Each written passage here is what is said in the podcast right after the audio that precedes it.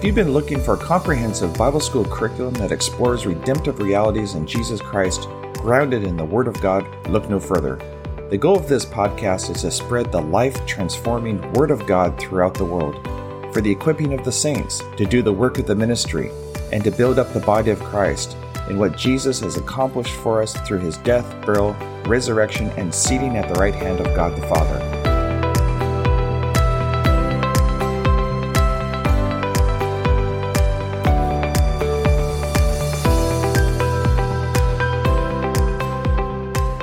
There's such an untapped potential for Christians to enter into their glorious inheritance in Jesus Christ. Together, we will discover what Jesus has done for us by providing such a great salvation and how to appropriate the promises of God in our lives. Jesus said in John chapter 8 verse 31, "If you hold to my teaching, you are really my disciples, and then you will know the truth, and the truth will set you free." Each podcast season will cover one of the books that I have compiled over the years. You can find a complete listing of my Christian education material on my website at www.wordinspire.com. You're welcome to download these ebooks for free in PDF format for your own personal or ministry use. So let's explore these biblical truths and principles together that will absolutely transform our lives. God bless.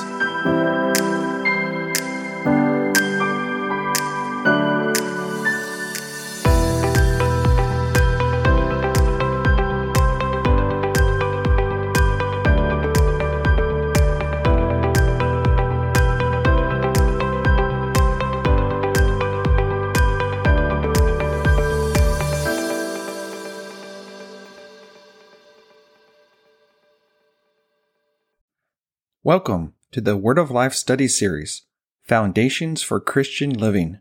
Having laid a foundation of God's Word, our next episode in this season is to provide a reference to our beginning and origin. I believe that one of the greatest of all human needs is to possess a sense of purpose and meaning in life. The questions of who am I, why am I here, and where am I going will be addressed in this episode according to the Holy Scriptures. As church leaders, we do not presume to have all the answers. Rather, our job is to point people to the answer, Jesus Christ. Jesus, being the Word of God, has all the answers to life's questions and pursuits. God's Word is our final authority for all matters that pertain to life and conduct. I believe that this episode will be a lot of fun as it opens our eyes to some of the mysteries of life. Who am I? We'll first look at the world before ours, the pre Adamite creation. Genesis 1 1. In the beginning, God created the heavens and the earth. God is the author of all life and creator of the earth and the universe. Psalms 24 verse 1. The earth is the Lord's and everything in it, the world and all who live in it, for he founded it upon the seas and established it upon the waters. So what about the dinosaurs being millions of years old? What we do know by scripture is that mankind has been on the scene for about 6,000 years. We will cover this in more depth shortly. Let's read on in Genesis verse 2. Now the earth was formless and empty, darkness was over the surface of the deep, and the Spirit of God was hovering over the waters. The word was in Genesis chapter 1 verse 2 would be better translated in the Hebrew hahaya as became. Something happened between Genesis 1 1 where God created the world at that time and then it was apparently destroyed. When we study the origin of Satan, you will learn of a rebellion and the judgment that followed, destroying the world at that time along with all the creation of that time. What we see in the book of Genesis, chapter 1, verse 2, and thereafter is a recreation of God's creation on the earth.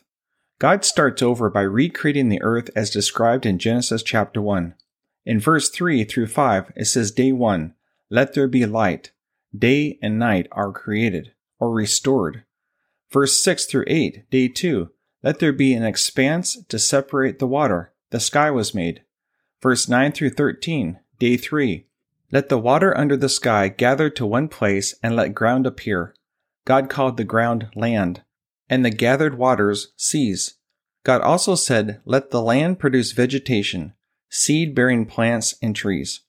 Verse 14 through 19, day 4. Let there be lights in the expanse of the sky. God created the stars and the moon for the night and the sun to give light to the day. Verse 20 through 23, day 5.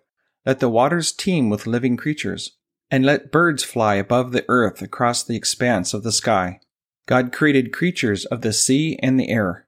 Verse 24 to 26, day 6. Let the land produce living creatures according to their kinds. God made the wild animals according to their kinds and livestock then God said, Let us make man in our image and in our likeness. Chapter 2, verse 1, Day 7. By the seventh day, God had finished his work he had been doing. So on the seventh day, he rested and blessed it and made it holy. God spoke creative words, and what he said came to pass. Hebrews 1 3 in the Amplified, upholding and maintaining and guiding and propelling the universe by his mighty word of power. Hebrews 11 3, by faith, we understand that the universe was formed at God's command, so that what is seen was not made out of what was visible. John chapter 1 verse 1. In the beginning was the Word, and the Word was with God, and the Word was God, and he was with God in the beginning. Through him all things were made, without him nothing was made that has been made. Let's now look at the anatomy of a human being. So what about evolution and human beings evolving?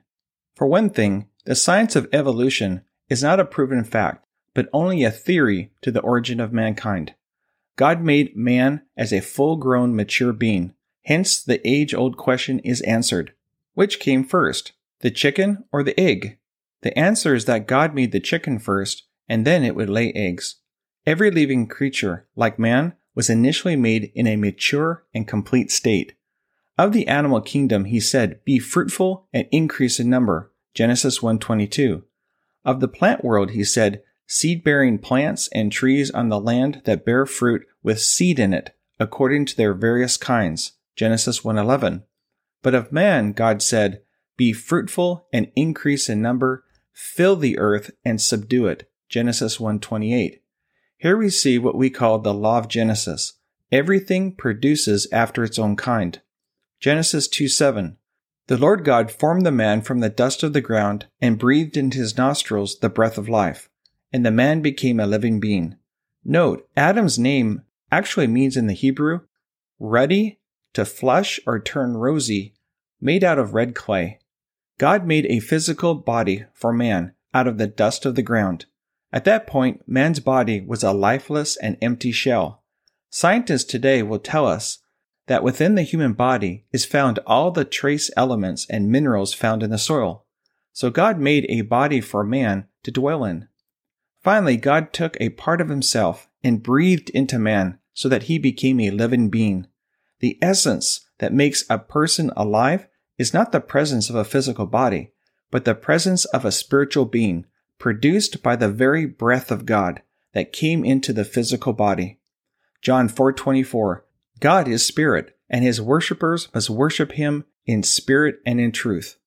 When conception takes place in a mother's womb, God creates a spirit being, the real person, to abide in that little physical body as it is being formed. Hebrews 12:9 How much more should we submit to the Father of our spirits and live? Jeremiah 1:5 Before I formed you in the womb, I knew you. Before you were born, I set you apart. This spiritual attribute of a person is what makes them unique to the animal creation. We are created in God's image and his likeness. Genesis 1:26. Then God said, "Let us make man in our image, in our likeness." In fact, James 2:26 states, "The body without the spirit is dead." Now we are a trichotomy, a three-part being. We are a spirit, we have a soul, and we live in a body. First, Thessalonians 5:23 May God himself, the God of peace, sanctify you through and through. May your whole spirit, soul, and body be kept blameless at the coming of our Lord Jesus Christ.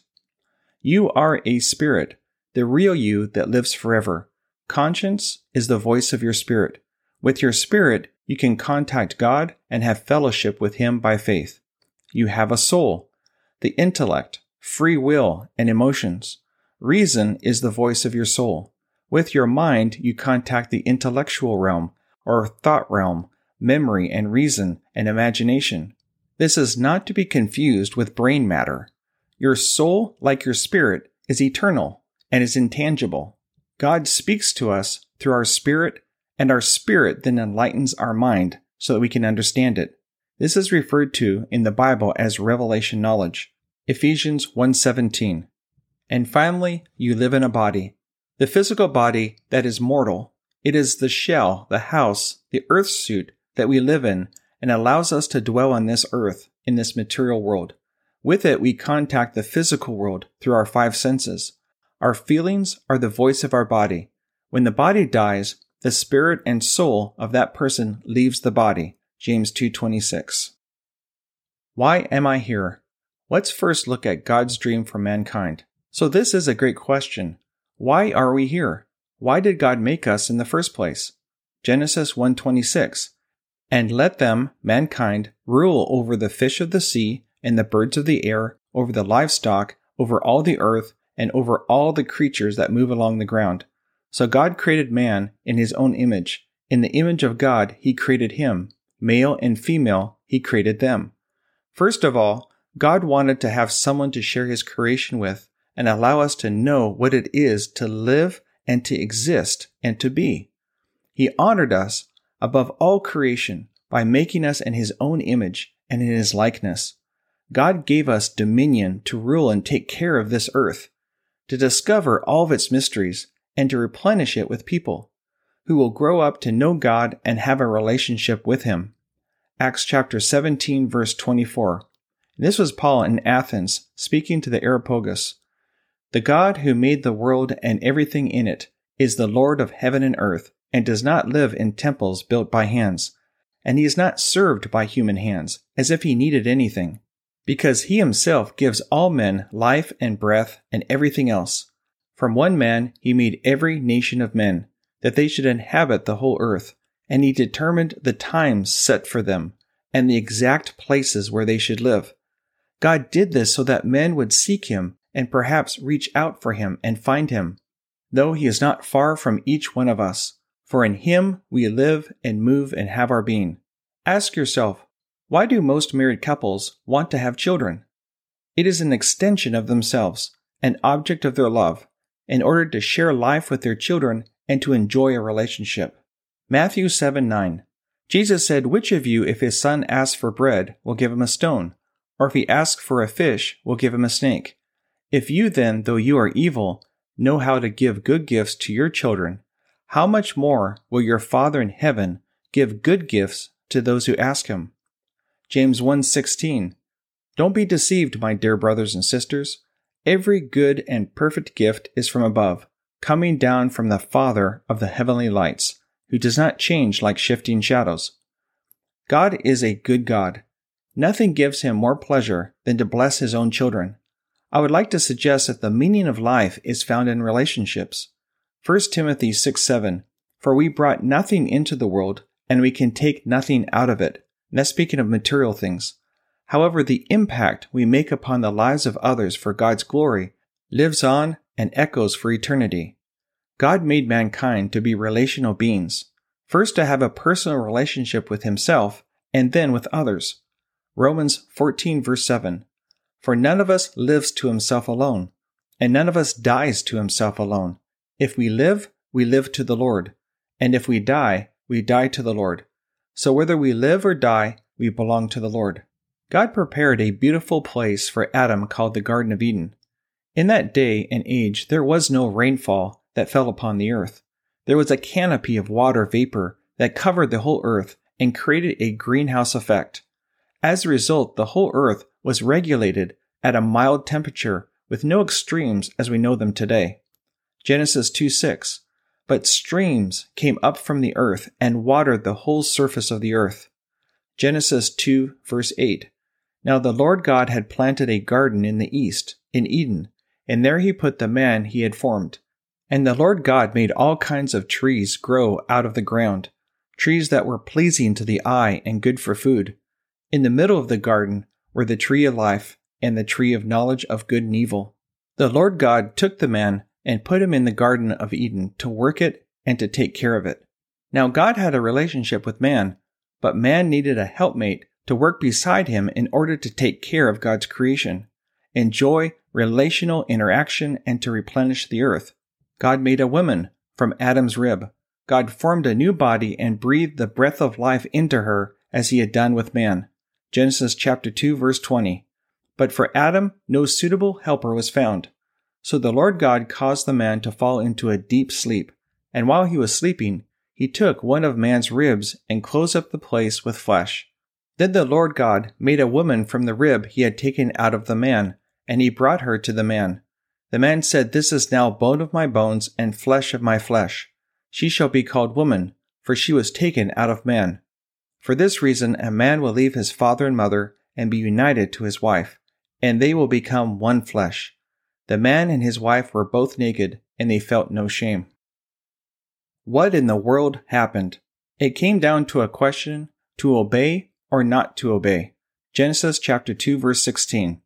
And the Lord God commanded the man, You are free to eat from any tree in the garden, but you must not eat from the tree of the knowledge of good and evil, for when you eat of it, you will surely die. Why would God have one tree that could not be eaten from? God did not make mankind to be a race of robots. Animals function through instinct that drives them down pre programmed behavioral patterns. However, mankind is unique in that God has given every human being a free will to choose their eternal destiny, to be with God or without Him. The purpose of the tree of the knowledge of good and evil was to test man's allegiance. Was man going to stay true and faithful to the Lord or to listen and follow Satan? It was a probationary period. Genesis chapter 3 verse 1. Now the serpent was more crafty than any of the wild animals the Lord God had made. He had said to the woman, Did God really say, You must not eat from any tree in the garden? The woman said to the serpent, We may eat fruit from the trees in the garden, but God did say, You must not eat fruit from the tree that is in the middle of the garden, and you must not touch it, or you will die. The serpent was part of the animal kingdom in the garden. The serpent allowed Satan to speak through it in order to deceive Adam and Eve. Who is Satan, you may ask? Well, we will cover him in more detail in the future. He was an archangel, formerly, that rebelled against God before Adam and Eve. Satan was allowed an opportunity to tempt man to see if Adam and Eve would rebel against God. Hence, we have the garden encounter.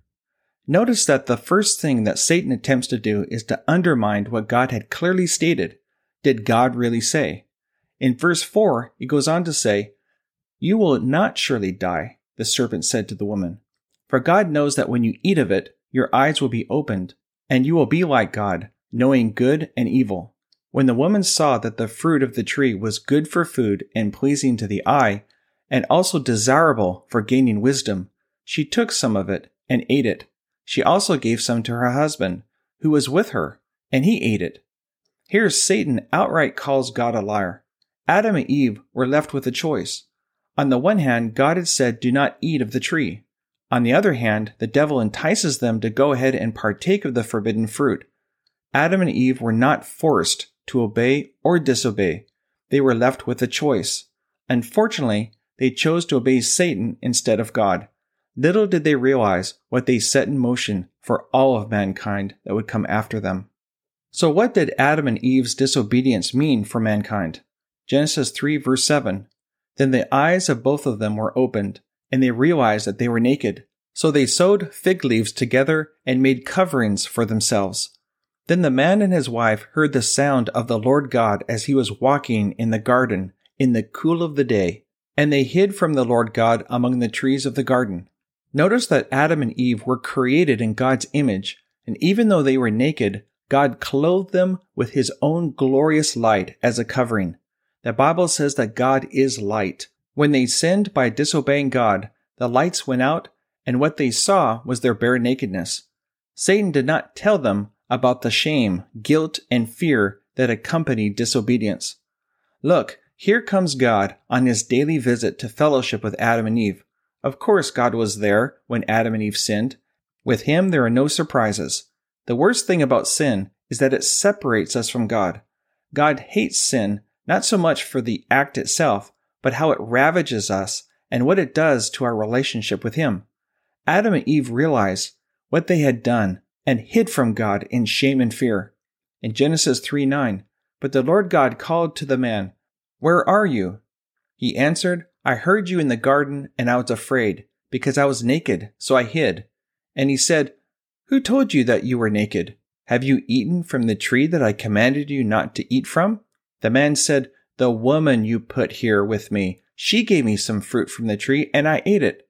Then the Lord God said to the woman, What is this you have done? The woman said, The serpent deceived me, and I ate it. God was giving Adam and Eve an opportunity to fess up and simply admit that they had sinned and disobeyed him. We may have had a quite a different world today if they had just been honest about the whole thing. Instead, we see a classic case of pass the buck. Yes, blame shifting started in the very beginning, some 6,000 years ago. Excuses never has afforded much mercy from man or from God. Now you can read the whole exchange in Genesis chapter 3 verse 14 through 19. Sin will cost us more than we are willing to pay, take us farther than we want to go, and keep us longer than we are willing to stay. So Adam and Eve, was it worth it? No, not for them or for us. Let's break this thing down. That was a lot to take in, but it sure does explain a whole lot. First, there was the judgment on the serpent. Snakes, once upright creatures, were made to crawl on the ground. Next comes the judgment on the woman. There is a twofold judgment on women. First is in regards to childbearing. Secondly, in the garden, woman was taken from Adam's side to be by his side as a helpmate. Hence became the battle of the sexes between men and women. And number three, judgment on the man. Adam's labor of love in the garden would become a toil, sweat, and hardship.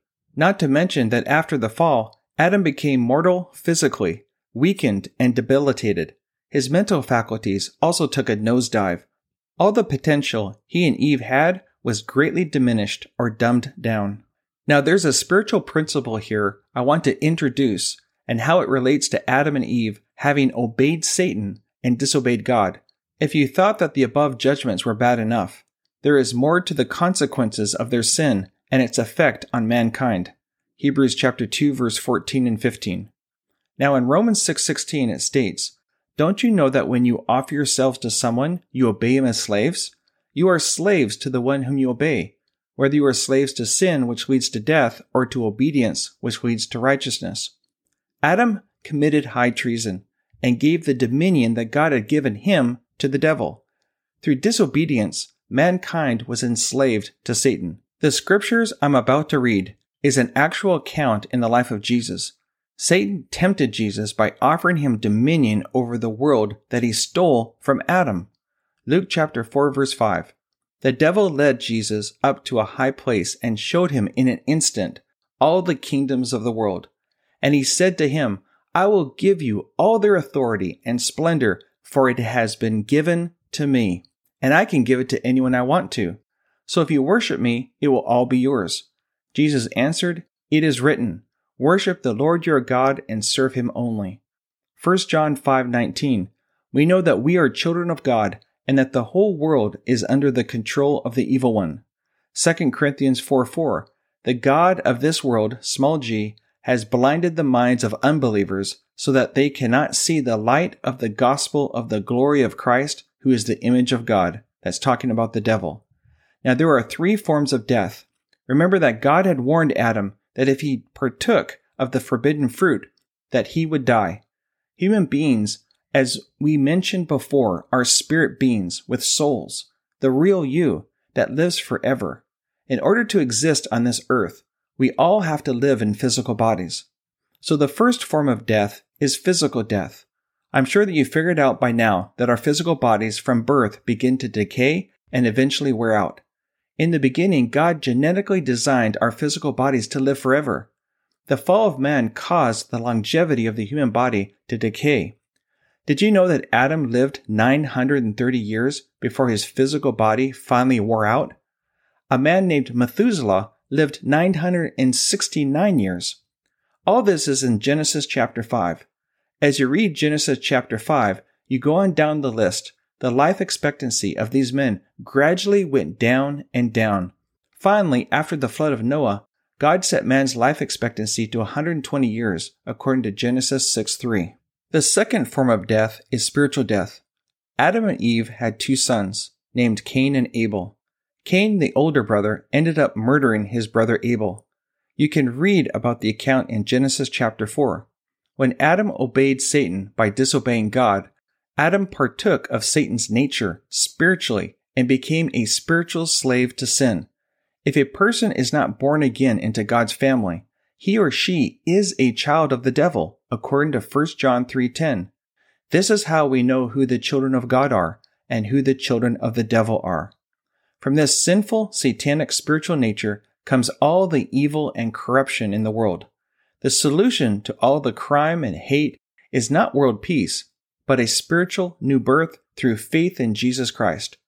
Jesus had explained it perfectly when he addressed the religious leaders in regards to the source or the root of a person's behavior. What we are and how we live is determined by our spiritual nature. Matthew 12:33. Jesus said, "Make a tree good, and its fruit will be good, or make a tree bad, and its fruit will be bad, for a tree is recognized by its fruit." You brood of vipers, how can you who are evil say anything good? For out of the overflow of the heart the mouth speaks. The good man brings good things out of the good stored up in him, and the evil man brings evil things out of the evil stored up in him. But I tell you that men will have to give an account on the day of judgment for every careless word they have spoken. For by your words you will be acquitted, and by your words you will be condemned. Now, the third form of death is eternal death. Each day a person is alive by God's mercy is another day to accept God's gift of eternal life through Jesus Christ and become a child of God. However, if that person dies in their sins, having rejected God's free offer of reconciliation, all that is left is eternal damnation. John 3:36 Whoever believes in the Son has eternal life, but whoever rejects the Son will not see life, for God's wrath remains on him. Death from a biblical perspective, in its simplest form, simply means separation. Physical death is the separation of the soul and the spirit from the physical body. James 2:26. Spiritual death is a separation from God as our spiritual father and becoming a child of the devil at the age of accountability with his wicked sinful nature. Romans 7:9 and 1 John 3:10. Eternal death is eternally being separated from God and being cast into the lake of fire. This is the second death. Revelation 2014. Our decisions determine our destiny.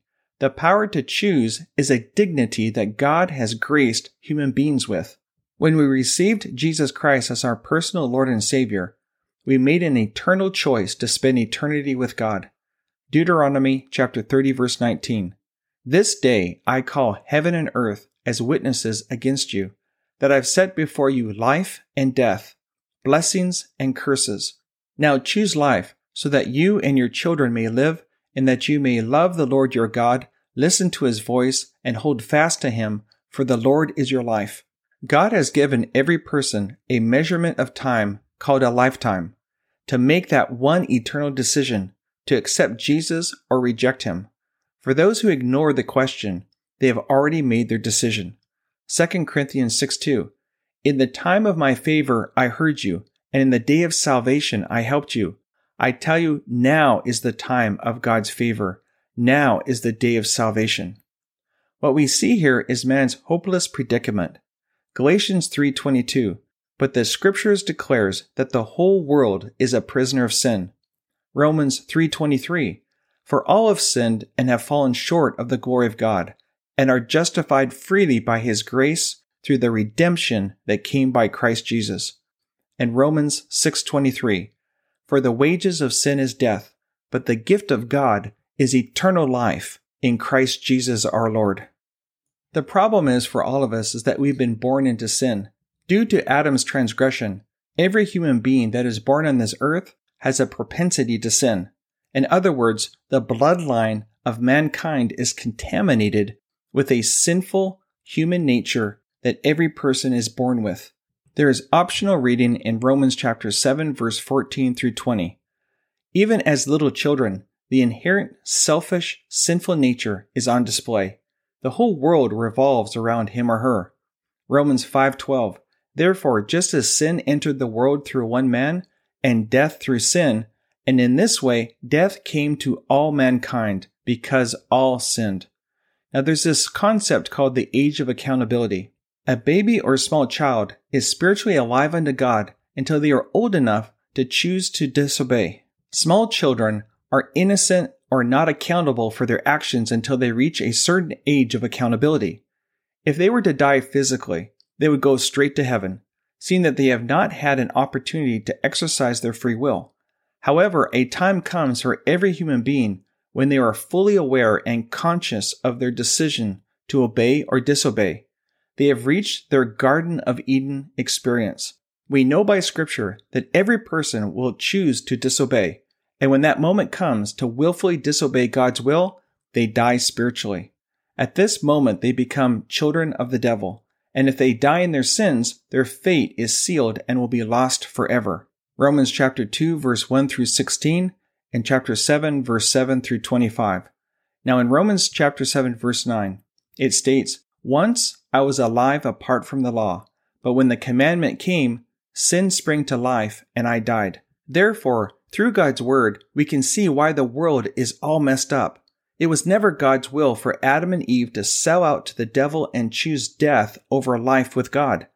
All the misery, suffering, famine, and pain is the result of the fall of man in the Garden of Eden. But praise God, it does not end there. From the dark beginnings comes a glorious hope of restoration, reconciliation, and the elimination of sin and death in this world.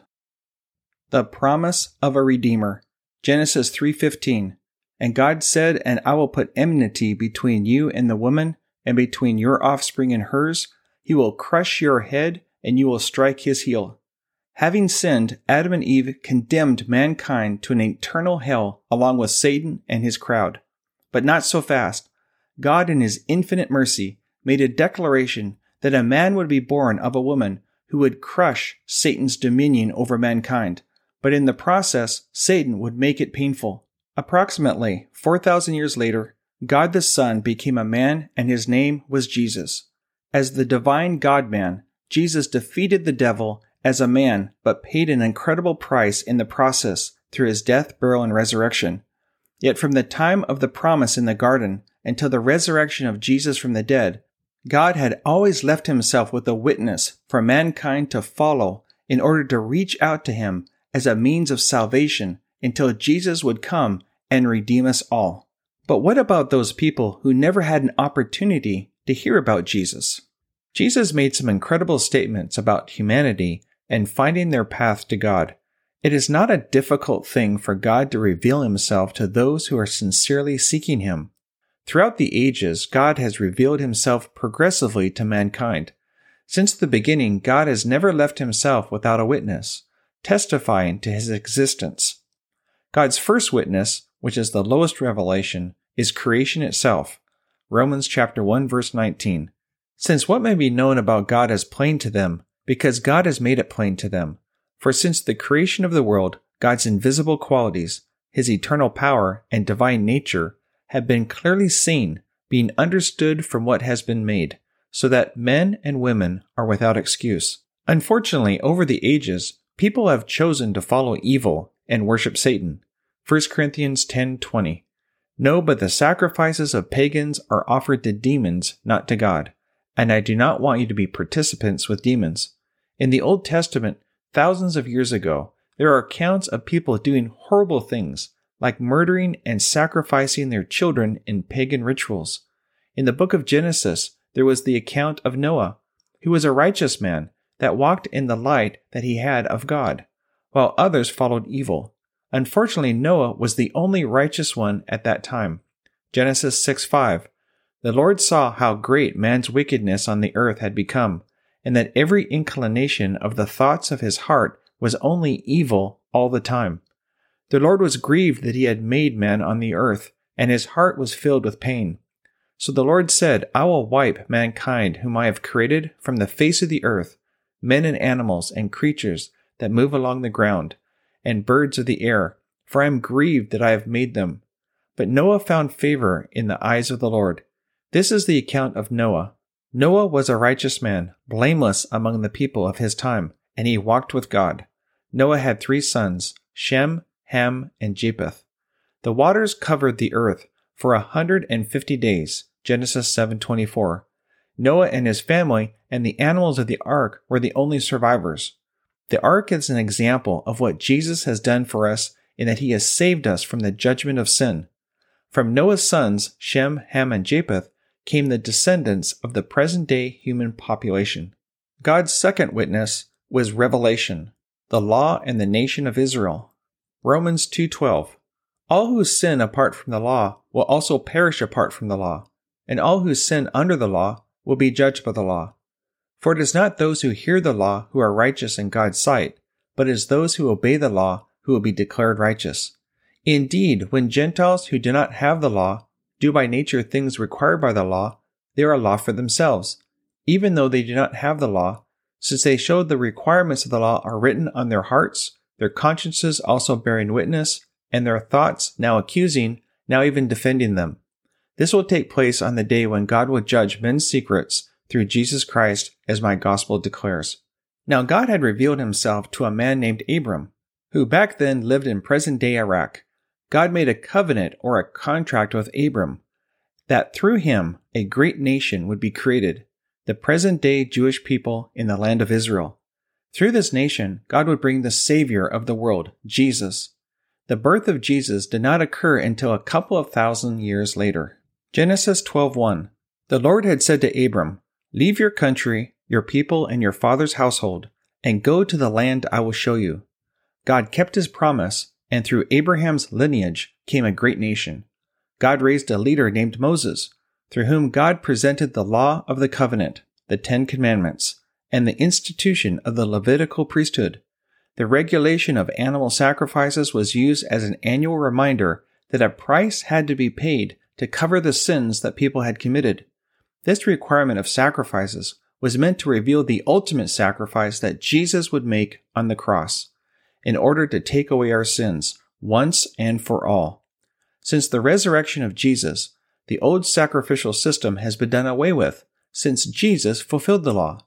John 1:17 For the law was given through Moses grace and truth came through Jesus Christ. Hebrews chapter 10 verse 1 through 14 the law is only a shadow of the good things that are coming, not the realities themselves. For this reason, it can never, by the same sacrifices, repeated endlessly year after year, make perfect those who draw near to worship. If it could, would they not have stopped being offered? For the worshippers would have been cleansed once for all and would no longer have felt guilty for their sins. But those sacrifices are an annual reminder of sins, because it is impossible for the blood of bulls and goats to take away sins. Therefore, when Christ came into the world, he said, Sacrifice and offering you did not desire, but a body you prepared for me. With burnt offerings and sin offerings you were not pleased. Then I said, Here am I. It is written about me in the scroll. I have come to do your will, O God. First he said, Sacrifices and offerings, burnt offerings and sin offerings you did not desire, nor were you pleased with them although the law required them to be made. Then he said, Here am I, I have come to do your will. Jesus sets aside the first to establish the second, and by that will we have been made holy through the sacrifice of the body of Jesus Christ once for all. Day after day, every priest stands and performs his religious duties. Again and again, he offers the same sacrifices, which can never take away sins. But when this priest had offered for all time one sacrifice for sins, he sat down at the right hand of God. Since that time he waits for his enemies to be made a footstool, because by one sacrifice he has made perfect forever those who are being made holy. From the time of Moses until Jesus, the way for people to be saved was to become a Jewish proselyte and a convert to Judaism, to obey the Ten Commandments and observe all the Jewish customs and sacrifices. God created the nation of Israel to evangelize the world with the message that was given to them. Isaiah 49 6. I will also make you a light for the Gentiles, that you may bring my salvation to the ends of the earth. Unfortunately, they were not obedient to God's directive, Instead, they built a wall of religion that shunned the Gentiles as inferior and, in the most part, kept God all to themselves.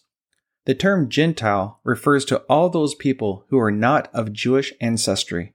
However, God kept his promise, and Jesus was born in Bethlehem in the land of Judah. During the ministry of Jesus, he pointed out the failure of the Jewish race to preach the message that they had. Jesus alluded to another entity that would be given this task instead. This entity Jesus spoke of is the present day church of the Lord Jesus Christ. Matthew 21:43 Therefore I tell you that the kingdom of God will be taken away from you and given to a people who will produce its fruit.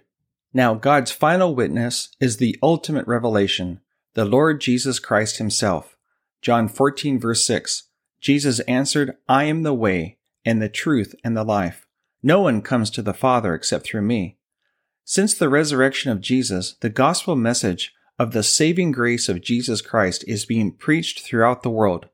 In the present age we live in, the way of salvation is only through faith in Jesus Christ. Acts 17:22 In the past God overlooked such ignorance, but now he commands all people everywhere to repent.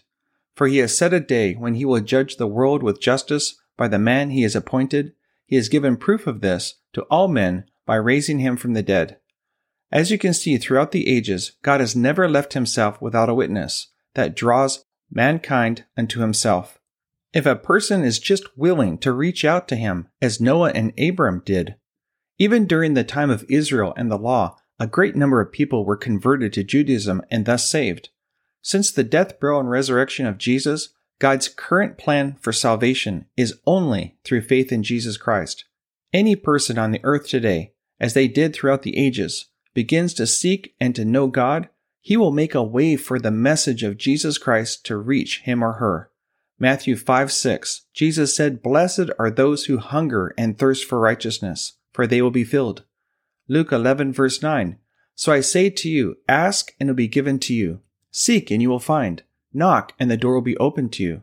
For everyone who asks receives, and he who seeks finds, and to him who knocks the door will be opened. Before the Lord Jesus ascended into heaven, he gave us the Great Commission to preach the gospel to every human being. Without hearing the gospel message and acting on it, people will be lost forever. Jesus Christ fulfilled the promise that God had made in the Garden of Eden. However, it is up to us now to spread that saving message that Jesus is the only way to be reconciled back to our Creator God. Romans chapter 10 verse 12 through 15. Creation, not evolution. The theory of evolution is just that, a theory. Yet many educators act as though it is fact. The theory of evolution is that all forms of life derived by gradual modification from earlier and simpler forms or from one rudimentary form. It teaches a process in which something complex is developed by itself from a simple beginning. It accepts the existence of the cause or causes of the first substance and the force or forces working successive transformations from a lower to a higher form of matter and life. Now, the theory of cosmic evolution claims that from lower units of matter, atoms and molecules, the vast material suns, moons, stars, planets, and universes were formed by themselves. That of organic evolution teaches that the vegetable and animal kingdoms evolved from lower forms of life to what they are today. Evolutionists do not deny the first cause. Their theory begins with matter or substance already in existence, yet they have no explanation of how it got there. Just like the Big Bang Theory, they have no explanation as to what started it. In other words, what got the ball rolling. In this, they are silent and reduced to speculation. True science rejects the notion, the theory that the hair is but elongated scales of prehistoric animals, that the legs of all animals developed from warts and aboriginal amphibians, that the eyes are but accidental development of freckles on blind amphibians that responded to the sun.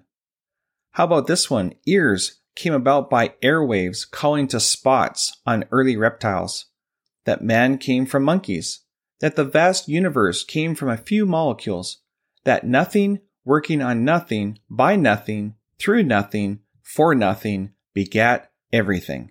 It is the law of nature that nothing reproduces anything greater than itself.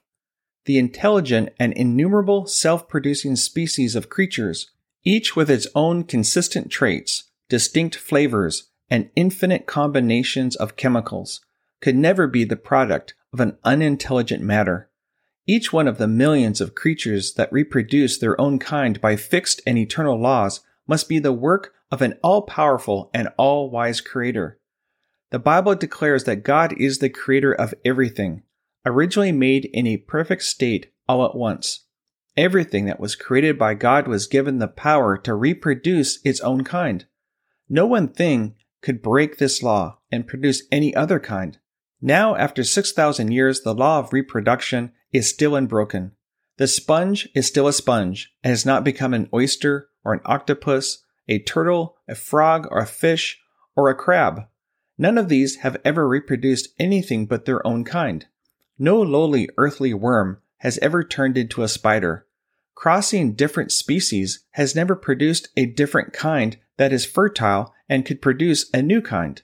The crossing of a donkey and a mare will produce a mule which cannot reproduce itself. No monkey has ever produced a man, and the missing link is still missing and always will be. The theory of evolution teaches transmutation, a change in nature, substance, form, and alteration of essence by a slow and gradual process of mutation from one species to another, and from one lower form to a higher one. This has never been done, nor can it be done. In nature, we find endless variations with each species or kind, but no change from one species to another. Without a change in species, there can be no evolution.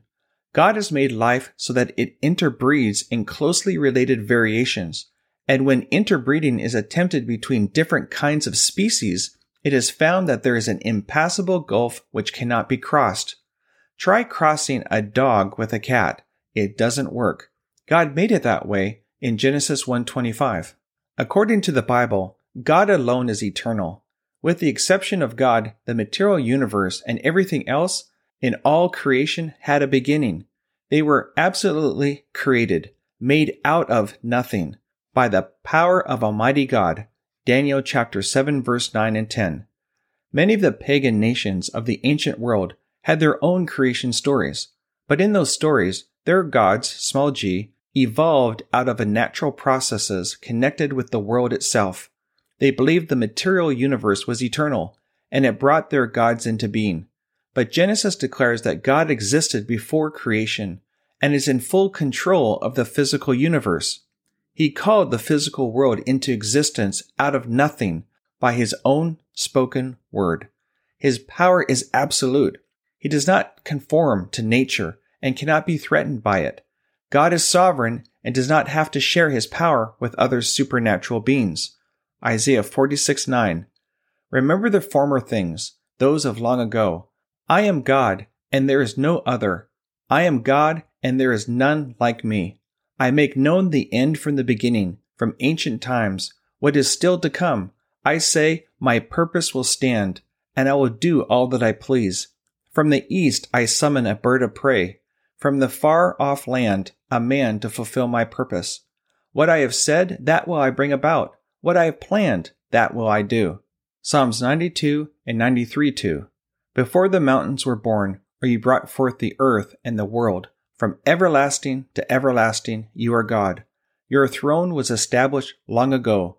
You are from all eternity. Since God created the universe out of nothing, it belongs to Him and will always serve His purpose. As He shaped creation without any interference from anyone, he will bring creation to its desired end. No power can frustrate God in his purpose to complete the process started in creation and revealed in Scripture. Our hope rests in the sovereign power of Him who created the world and then recreated us through the saving power of His Son, Jesus Christ. 1 Timothy 1:17 Now to the King eternal, immortal, invisible, the only God, be honor and glory forever and ever. Amen. When God looked at the dark, empty expanse of the universe, he said what he wanted, not what he saw. Psalms 33, verse 6 and verse 9. By the word of the Lord were the heavens made, their starry host by the breath of his mouth. For he spoke, and it came to be. He commanded, and it stood firm. There are trillions of solar systems beyond ours. Distances out there are measured by light years. How far light travels in a year at the rate of 186,324 miles a second, or about 5 trillion 800 billion miles is recognized as one light year. It takes light 400 light years to reach us on Earth from the North Star, 700,000 light years for it to reach us from the Great Nebula, the galaxy nearest our own, and 500 million light years for light to reach us from the faintest galaxy seen by our telescopes. Our God is an awesome God. To understand our present, we must first understand the past as revealed in the Holy Scriptures, the Bible.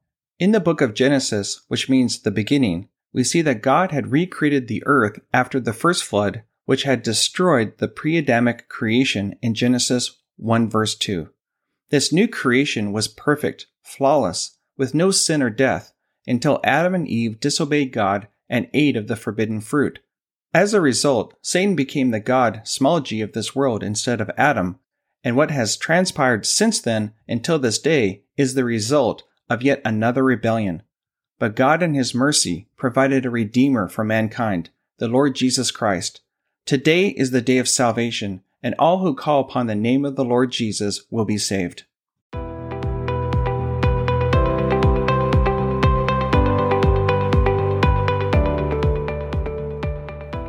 I highly encourage you to continue listening to the Word of Life Study Series podcast and encourage your friends to tune in as well.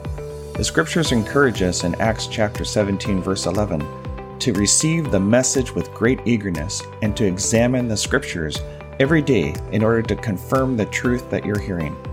God's word is our final authority for all matters that pertain to life and godliness. I'd like to close this episode by praying over you according to Ephesians chapter 1 verse 17. I keep asking that the God of our Lord Jesus Christ, the glorious Father, may give you the spirit of wisdom and revelation so that you may know him better. I pray also that the eyes of your heart may be enlightened, in order that you may know the hope to which he has called you, the riches of his glorious inheritance in the saints, and his incomparable great power for us who believe.